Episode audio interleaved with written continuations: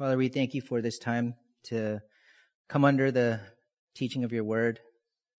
We do ask for your spirit to be at work in our hearts, to convict us of sin, to teach us, to grow us, to sanctify us in your truth, to comfort us and encourage us. Father, we thank you for Jesus as we have just sung. Thank you that he has washed away all of our sins. And so we want to live for him. We want to devote our lives to doing his will and to worship him and to praise his name. One of the ways that we do that is to know what the word says and to obey the word and to apply the word to our lives. So we pray for this time to be profitable. Pray this time would be one that would help us to see more of who you are, one that would lead to greater worship of your name. We pray these things in Christ's name. Amen. Acts chapter 19, verses 8 through 20 says, And he entered the synagogue and continued speaking out boldly for three months, reasoning and persuading them about the kingdom of God. But when some were becoming hardened and disobedient, speaking evil of the way before the people, he withdrew from them and took away the disciples, reasoning daily in the school of Tyrannus. This took place for two years, so that all who lived in Asia heard the word of the Lord, both Jews and Greeks. God was performing extraordinary miracles by the hands of Paul, so that handkerchiefs or aprons were even carried from his body to the sick, and the diseases left them and the evil spirits went out. But also some of the Jewish exorcists who went from place to place attempted to name over those who had the evil spirits the name of the Lord Jesus, saying, I adjure you by Jesus whom Paul preaches. Seven sons of one Sceva, a Jewish chief priest, were doing this. And the evil spirit answered and said to them, I recognize Jesus and I know about Paul, but who are you? And the man in whom was the evil spirit leaped on them and subdued all of them and overpowered them so that they fled out of that house naked and wounded. This became known to all, both Jews and Greeks, who lived in Ephesus, and fear fell upon them all, and the name of the Lord Jesus was being magnified. Many also of those who had believed kept coming, confessing and disclosing their practices. And many of those who practiced magic brought their books together and began burning them in the sight of everyone. And they counted up the price of them and found it 50,000 pieces of silver. So the word of the Lord was growing mightily and prevailing. I've titled this sermon, The Prevailing Word. The Prevailing Word. We cannot forget that the Word of God is God's very Word. It's not like any other book that we can pick up and just read. This is God's divine revelation to us from God Himself. All scripture is breathed out by God and profitable for teaching, for reproof, for correction, for training in righteousness, so that the man of God may be adequate, equipped for every good work. That's 2 Timothy 3, 16 and 17. Man shall not live on bread alone, but on every word that proceeds out of the mouth of God. That's Matthew chapter 4, verse 4.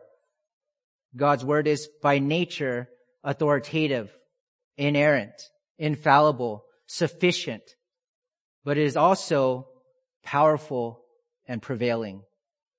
In that it will accomplish all that God has willed, planned, and promised. And this relates not just for all of life and godliness, not just to sanctification.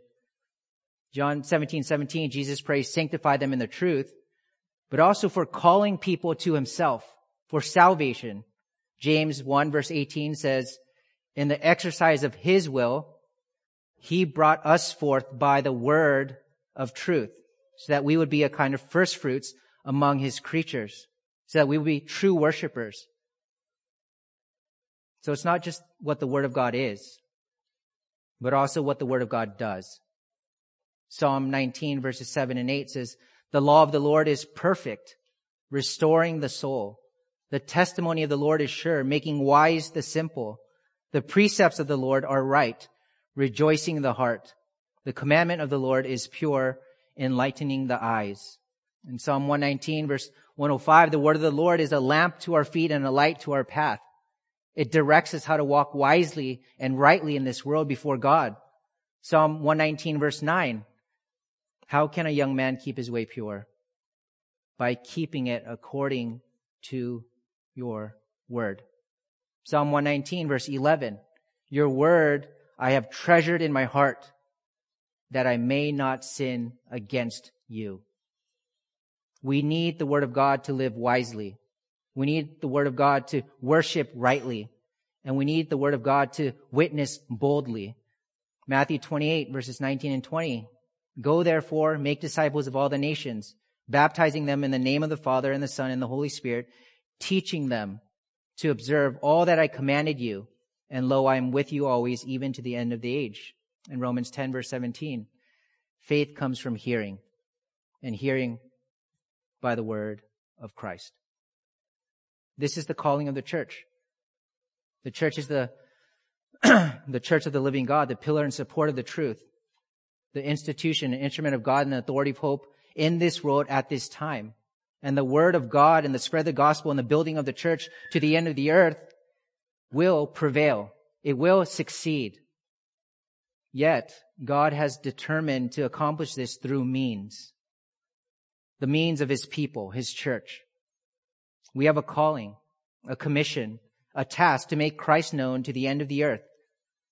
And we can do this with boldness and confidence because God's word will do its work and it will not be hindered according to the plan and purpose of God.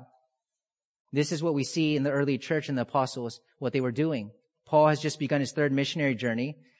To give you a time frame, that's AD 53 to 57, which is the span of his third missionary journey, four years. You can read about that at the end of chapter 18 in Acts to the middle of Acts chapter 21. And this time period, around 20 years or so from the beginning of the church, from the day of Pentecost, has been around 20 years now. And this is a time of transition as the church was being established. It was a time of transition from the old covenant to the new covenant ministry of the Holy Spirit. It was a time of the apostles having this unique transitional and revelatory ministry from the Lord that set up and established the foundation of the church for the spread of the gospel to the end of the earth. In the previous verses that we looked at last week, Apollos and some disciples were only aware of the baptism of John and therefore needed to be filled in on the baptism of the Holy Spirit and what it means now to be part of the church.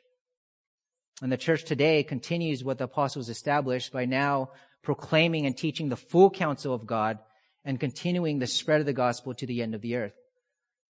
We looked at verses 18 in chapter 18 to chapter 19 verse 7 where Luke recounted Paul's ministry in Ephesus so that we would understand the importance of the local church for the continued spread of the gospel. We consider three marks of those who live for Christ and for the spread of the gospel as those who are making known, active, intentional, making known continually.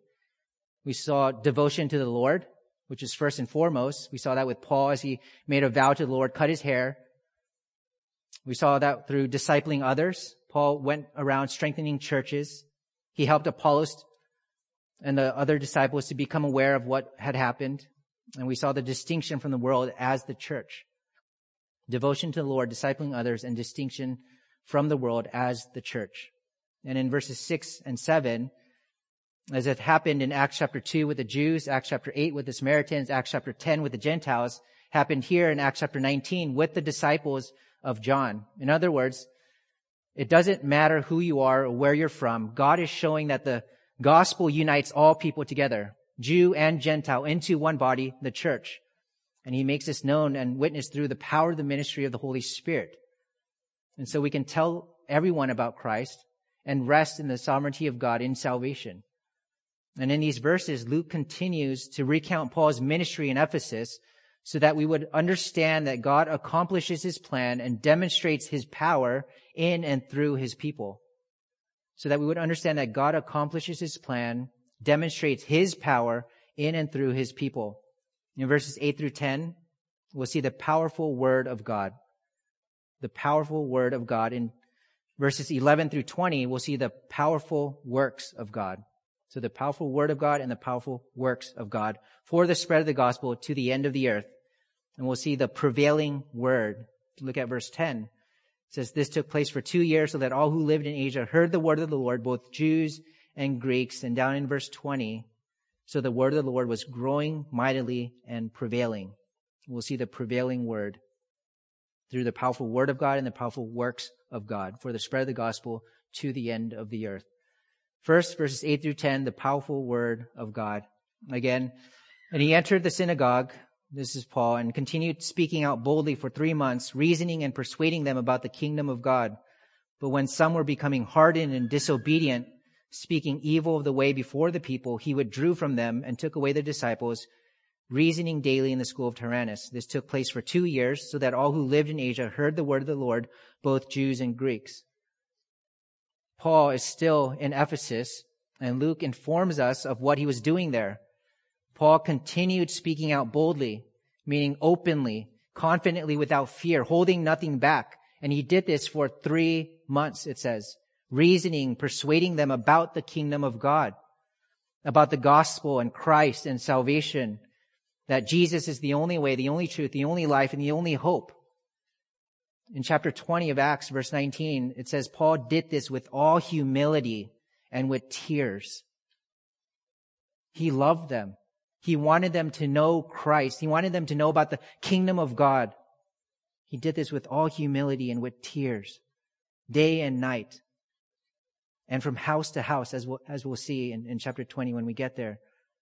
But verse 9 here, it says, But when some were becoming hardened, meaning continually hardened and disobedient, speaking evil of the way, that's referring to Christianity, before the people, he withdrew from them and took away the disciples, reasoning daily in the school of Tyrannus. They were becoming hardened to the word of God. And what is that? It's disobedience. It's disobedience. Verse 9 says they were becoming hardened and disobedient. To reject the gospel and God's word is to be disobedient to God. Romans 16, 26, Paul calls the gospel and the word the commandment of the eternal God. Jesus commands in Mark chapter 1 verse 15, he says, the kingdom of God is at hand. Repent and believe in the gospel. A command. The gospel is a call and a command for people to obey, to repent and believe in Jesus Christ. Not to do so is unbelief, which is disobedience and sin. When the truth is repeatedly rejected, it hardens the heart. And the message of salvation becomes an aroma from death to death. 2 Corinthians 2.16. And Paul, after speaking out boldly for three months, reasoning and persuading them about the kingdom of God, decides it was best to move on from there as the people were becoming increasingly hardened and disobedient, speaking evil of the way before the people. They had no intention of listening at that point but only of blaspheming. But, but because Paul understood that evangelism is about being faithful to proclaim the gospel and the truth about God, and that God is the one who is sovereign over salvation and granting understanding and granting new life, Paul was not discouraged. He was not fearful. He was not slow to keep on making Christ known. Verse 9 says he withdrew from them and took the disciples away, reasoning daily now in the school of Tyrannus. He just moved on and kept doing what he was doing. The school of Tyrannus was a lecture hall that Paul used to meet. And this took place for two years, so that all who lived in Asia heard the word of the Lord, both Jews and Greeks. Paul moved on and continued on speaking the word of the Lord, so that all who lived in Asia heard the word.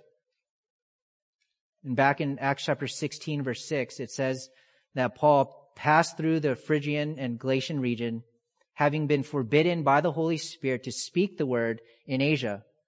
He is prevented from going into Asia Minor at that time.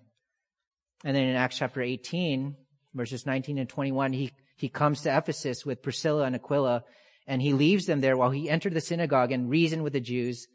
And when they asked him to stay for a longer time, he did not consent, but took leave of them and said, I will return to you again if God wills. So he set sail from Ephesus to get to Jerusalem because he had made a vow to the Lord, and then to Antioch, back to his home and sending church.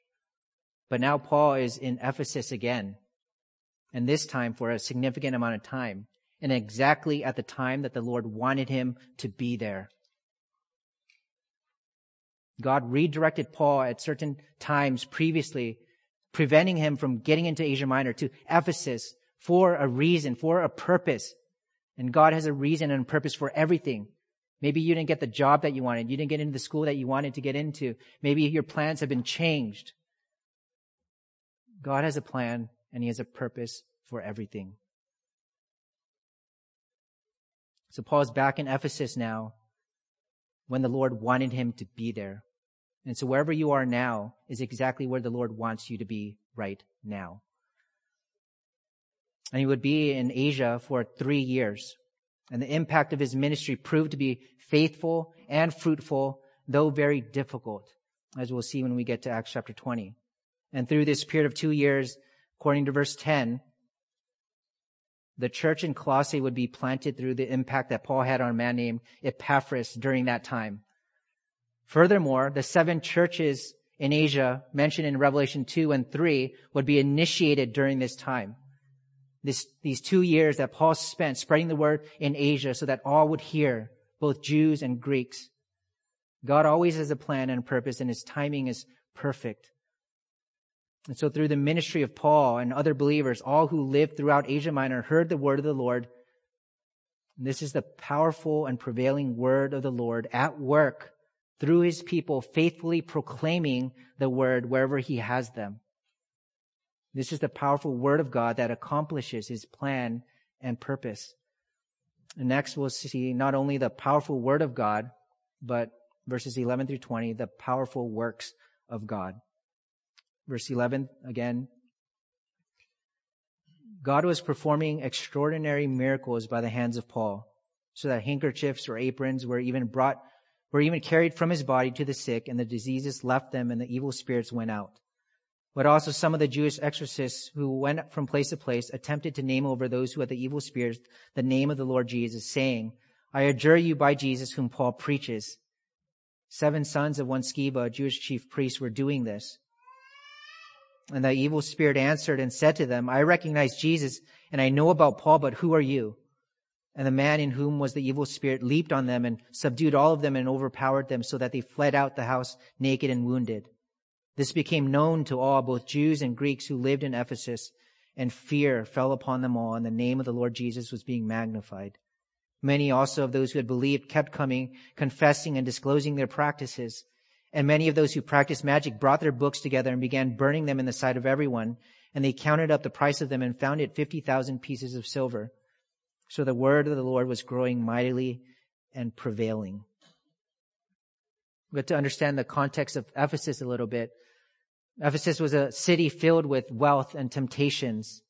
It's been called the Vanity Fair of Asia Minor. The Temple of Artemis, one of the seven wonders of the ancient world, was located there. It was also the center of superstition and magic practices. It was famous for its charms and spells known as the Ephesian letters.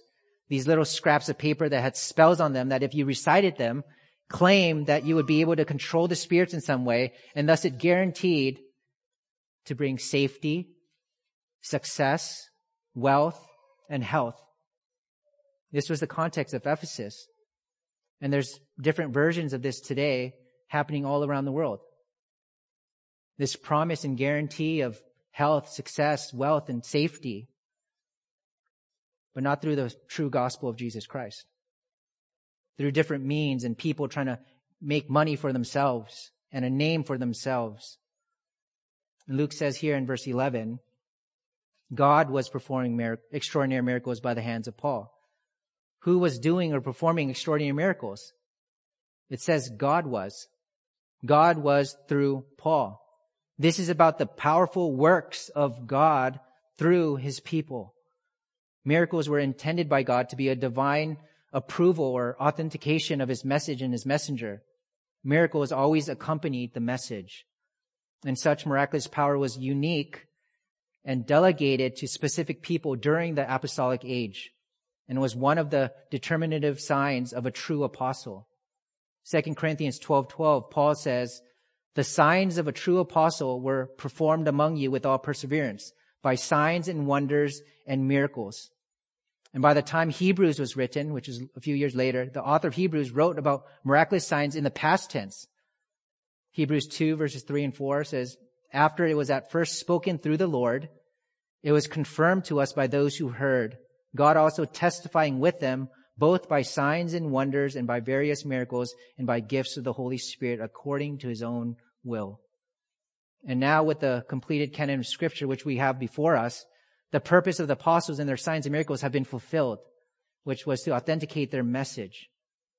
So during the time of the apostles, we see God working in this specific way through extraordinary miracles. And it was God's authority and power working through his apostles that healed. That's what we see here with Paul. God was performing extraordinary miracles by the hands of Paul so that handkerchiefs or aprons were even carried from his body to the sick and the diseases left them and the evil spirits went out. These miracles were publicly witnessed and verifiable and immediately and fully effective for those who were healed. All those around would know that a healing had occurred. So that even verse 13 says, some of the Jewish exorcists who went from place to place attempted to name over those who had the evil spirits the name of the Lord Jesus, saying, I adjure you by Jesus, whom Paul preaches. They saw the effectiveness of the miracles done by the hands of Paul by God, and now they're trying to call upon the name of Jesus to do the same thing. I adjure you by Jesus, whom Paul preaches. Seven sons of one Sceva, Jewish chief priest. And records show that there was never a Jewish chief priest by that name. We're doing this. Going back to Acts chapter 8, Simon, the pra- practicer of magic in Samaria, was trying to buy the power and authority of the apostles for his own personal benefit and gain after recognizing their true power and authority. And that's what we see here as well. These so-called Jewish exorcists, it says in verse 13, there's a key word there, attempted. Attempted. So they attempted to use the name of the Lord Jesus for their own personal gain and reputation and recognition. They understood the true power of God through Paul, and so they would invoke Jesus' name in their attempted exorcisms, saying, I adjure you by Jesus, whom Paul preaches. These people who practiced magic would use manipulation, deception, preying on the feelings of people, disguising their motives with rituals, and claiming expertise in healing for monetary gain. And it worked. They were successful charlatans, frauds, imposters. They knew that people need help and that people will seek it out and look to all sorts of things that seemingly promise to offer help and hope. This is the nature of the human heart, and they use that for their own benefit. Yet here, they took it even further.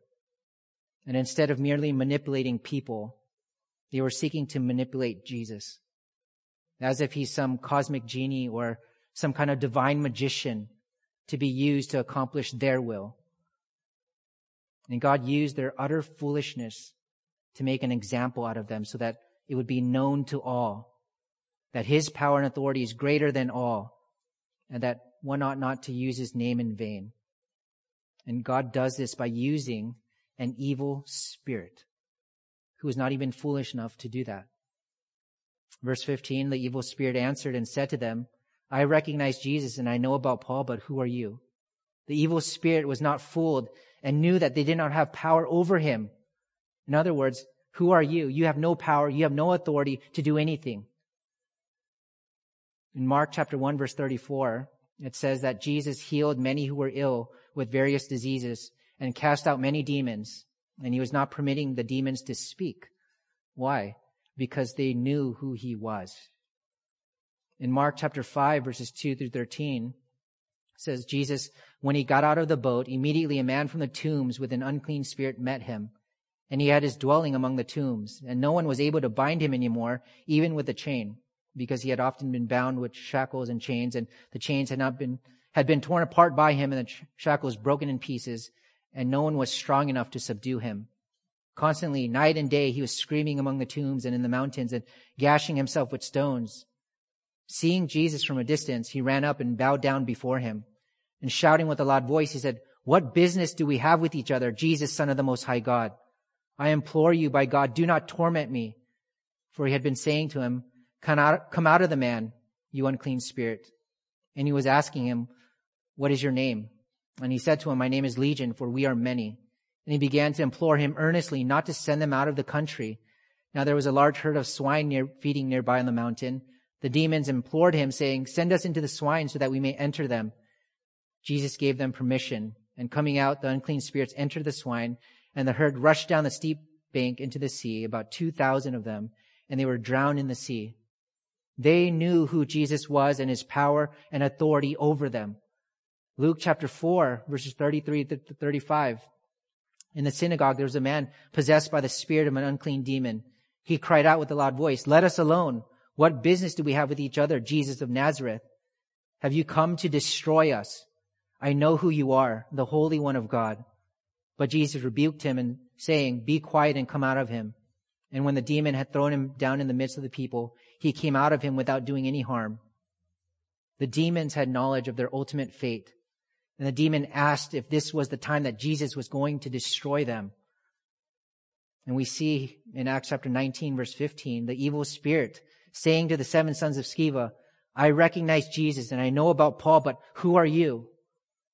And God used the evil spirit to show them what even the demons know, namely his power and authority over all. Verse 16 and 17 it says, And the man in whom was the evil spirit leaped on them and subdued all of them and overpowered them, so that they fled out of the house naked and wounded. And this became known to all, both Jews and Greeks who lived in Ephesus, and fear fell upon them all, and the name of the Lord Jesus was being magnified. The name of the Lord Jesus being magnified is speaking about true worship. Through the message of Paul about the kingdom of God, accompanied by extraordinary miracles and the example made of the false teachers, healers, God affirmed Paul as his messenger and thus his message as well.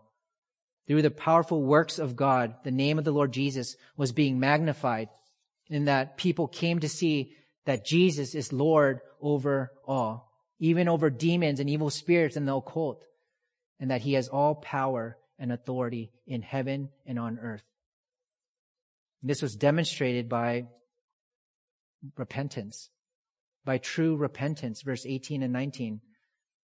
Many also of those who had believed kept coming, confessing and disclosing their practices. And many of those who practiced magic brought their books together, began burning them in the sight of everyone, and they counted up the price of them and found it 50,000 pieces of silver. Repentance is a change of mind that leads to a change of life. It leads to transformed living. Believing begins with confessing. Confessing is agreeing with God about your sins, agreeing with God about what His Word says Believing begins with confessing and disclosing your sins to God. And then repentance, a change of mind according to the Word of God, which is the mind of God, to a change of life according to the Word of God, which is the will of God. And you see this in verse 18. As it says, those who had believed kept coming, confessing, and disclosing their practices. They were confessing their sins before the Lord, making them known to Him acknowledging, confessing. And this led to a change of mind and a change of life. They no longer wanted to practice magic. They no longer wanted to trick and deceive people and take their money. Verse 19, those who practiced magic brought their books together and began burning them in the sight of everyone. Why did they do that in the sight of everyone? Because they deceived everyone with their magic. And they counted up the price of them and found it 50,000 pieces of silver. They were voluntarily willing and wanting to leave it all behind because Jesus was more valuable and worthy to them. And they definitely counted the cost as Luke gives us the price of all their books 50,000 pieces of silver, which was equivalent to 50,000 days' wages for an average laborer in thinking about this in today's terms, let's make it easy and just say you make $100 a day. 50,000 days, $5 million. So whatever amount that was in those days, it was a staggering amount of money. It was a significant amount of money, which demonstrates how much wealth was accumulated from these superstitious and magic practices in Ephesus. They were making a huge profit. Yet, they were willing to give it all up to follow Christ. When you truly come to know Christ and he is your greatest treasure, you can say with Paul in Philippians 3 verses 7 through 10, whatever things were gained to me, those things I've counted as loss for the sake of Christ.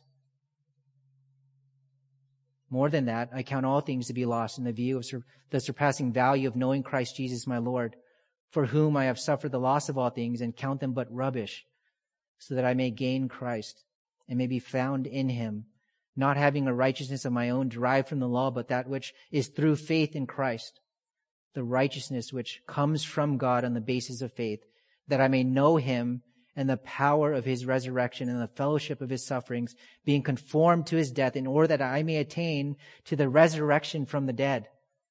So that Philippians 121, to live is Christ and to die is gain.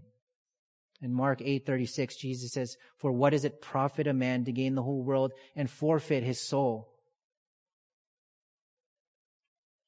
We have seen through the powerful works of God through Paul and even through the evil spirit that he displayed his power and authority and made it known. So that verse 20, the word of the Lord was growing mightily and prevailing. And this has been a recurring reality and theme in, in Acts. In Acts chapter 2 verse 47, the Lord was adding to their number day by day those who were being saved. In Acts chapter 6 verse 7, the word of the Lord kept spreading and the number of disciples continued to increase greatly in Jerusalem. Chapter 9 verse 31, the church throughout all Judea and Galilee and Samaria continued to increase. Chapter 12 verse 24, but the word of the Lord continued to grow and to be multiplied. Chapter 16 verse 5, so the churches were being strengthened in the faith and were increasing in number daily. Chapter 19 verse 20 here, so the word of the Lord was growing mightily and prevailing chapter 28, verse 31. Paul is preaching the kingdom of God, teaching concerning Lord Jesus Christ with all openness, unhindered. So in the midst of opposition and threats and distractions from without and from within the church, in the midst of imprisonment, in the midst of cities full of idols and paganism and superstition and magic practices, in the midst of hostility from religious leaders and from go- governmental authorities, in the midst of anything, the world's salvation cannot be stopped. God's plans cannot be thwarted and Christ will build his church and the gospel will go forth to the end of the earth. It is guaranteed. And so we pray for workers to be sent out as we ourselves continue the work where we are. And all this is accomplished through the powerful word of God being proclaimed as we open our mouths with those around us to speak of Christ and what Christ has done to encourage them in the truth about Christ and His Word. All this is accomplished through, through the powerful Word of God being proclaimed and the powerful works of God through His power being lived out by His people. This is the prevailing Word. The Word of the Lord is what transforms people. The Word of the Lord is what transforms people. How much we ought to be in the Bible. We love Jesus. We sing about our love for him. And that is one way to express our love towards him as we sing. But we have a relationship. And the way that we know God and know his son and the power of his spirit is found in his word. So we cannot neglect the word as a critical and necessary part of our daily lives. We want to grow. We need to read his word. We want to know God more. We have to read His Word. We want to be sanctified. We have to read God's Word. We want to be able to counsel people wisely. We have to go to God's Word. We cannot forget the power of the Word to accomplish God's will in our own lives and in the lives of those around us as His Spirit works. The Word of the Lord is what transforms people. So that verse 17, the name of the Lord is magnified. Therefore, we are to proclaim the gospel and call people to repent and believe in Jesus Christ, the only Savior and only Lord. God accomplishes his plan and demonstrates his power in and through his people. We can't just sit back and do nothing and wait for God to do everything. God accomplishes his plan, demonstrates his power in and through his people. That is why he has saved us and why he has kept us here on earth, even though our citizenship is in heaven. We serve with an eternal perspective and a great hope. And though there are no more apostles, and God doesn't perform miracles through our hands, this same power is active and working in us. The same power is active and working in each one of us who believes in Jesus Christ, who have been born again from above and given his spirit. This is the power of the Holy Spirit. The power of the Holy Spirit that saved us, saved us to sanctify us so that the works of God would be seen through us as we live transformed lives, displaying the love of Christ, displaying Christ-like humility, being peacemakers, Therefore, it matters how you live. It matters how you live. Your life is a testimony to the world of the power that is at work in you through the Holy Spirit. This is how people will see the powerful works of God through your life. Philippians 2, 12 and 13. Work out your salvation with fear and trembling. For it is God who is at work in you both to will and to work for his good pleasure. What God is working in us by his spirit, we are to work out in obedience to him. Second Peter verse, chapter one, verses two through seven. Grace and peace be multiplied to you in the knowledge of God and of Jesus our Lord, seeing that his divine power has granted to us everything pertaining to life and godliness through the true knowledge of him who called us by his own glory and excellence for by these he has granted to us his precious and magnificent promises, so that by them you may become partakers of the divine nature, having escaped the corruption that is in the world by lust. Now for this very reason, also, applying all diligence, in your faith supply moral excellence, and in your moral excellence knowledge, and in your knowledge self-control, and in your self-control perseverance, and in your perseverance godliness, and in your godliness brotherly kindness, and in your brotherly kindness love. For if these qualities are yours and are increasing, they render you neither useless nor unfruitful in the true knowledge of our Lord Jesus Christ.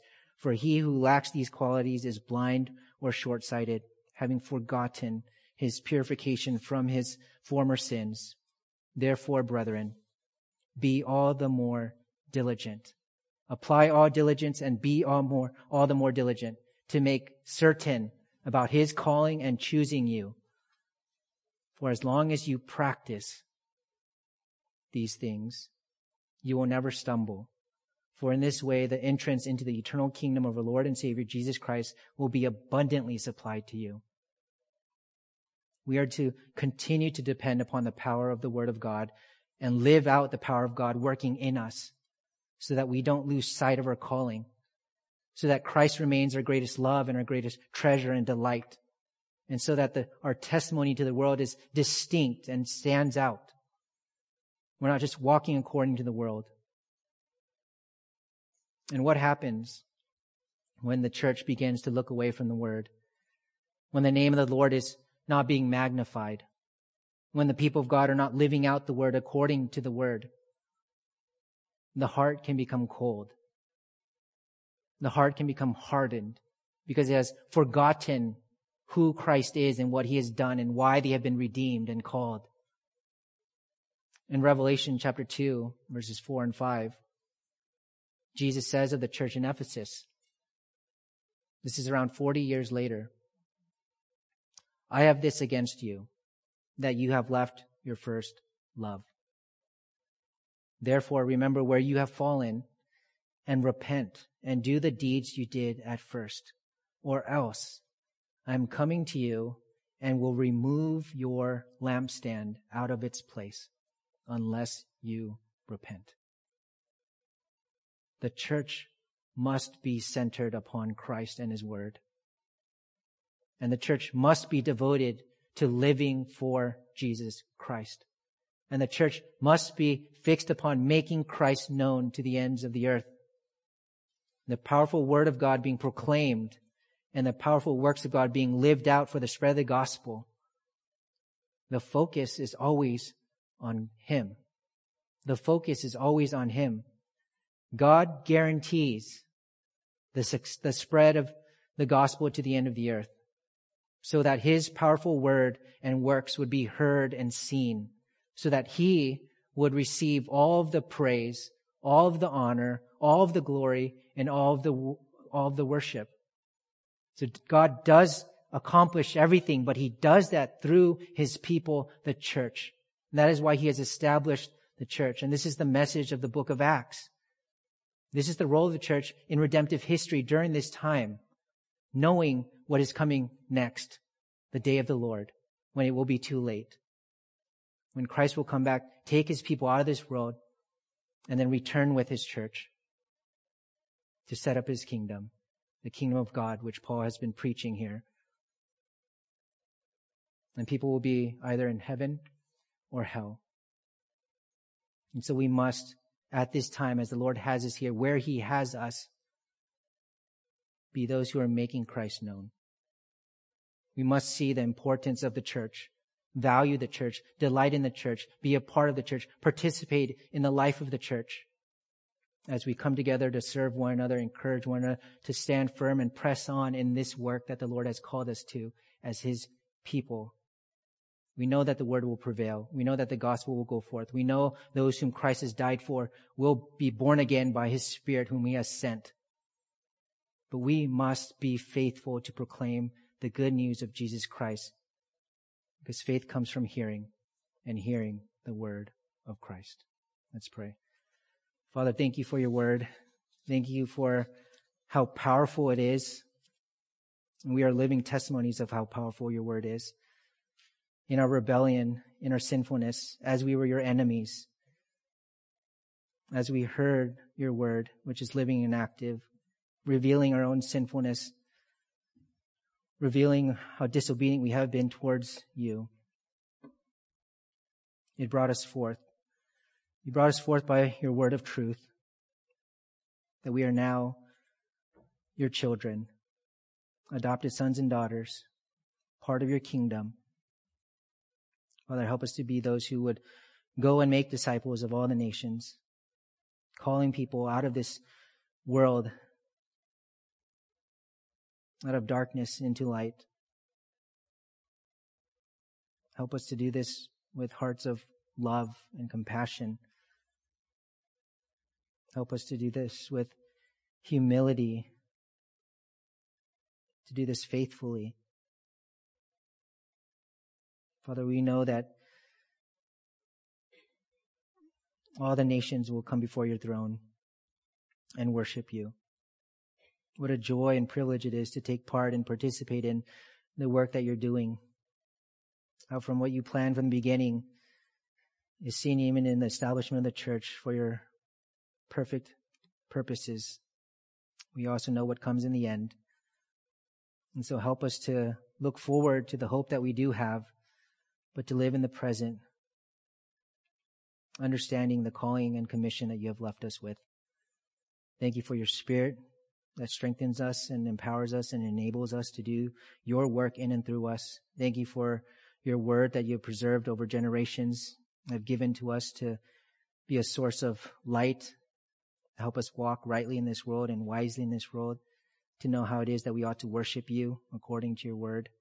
Father, help us to continue to seek after you for all things. Thank you for this time. We pray these things in your son's name. Amen.